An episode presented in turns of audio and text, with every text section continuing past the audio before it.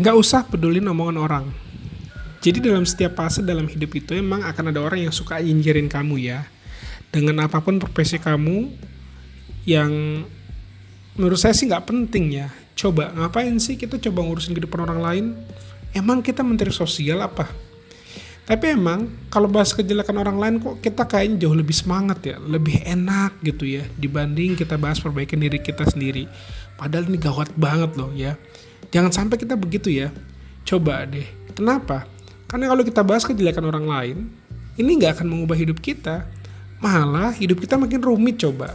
Hidup dia lebih baik, hidup kita begitu-begitu aja.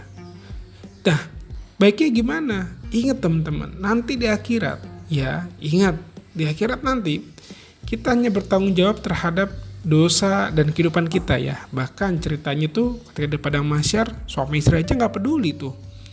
Ama Um, apa namanya sama keluarganya ya, sibuk dengan masing-masing urusan masing-masing. Nah harusnya sikap dan uh, prinsip seperti itu yang kita bawa.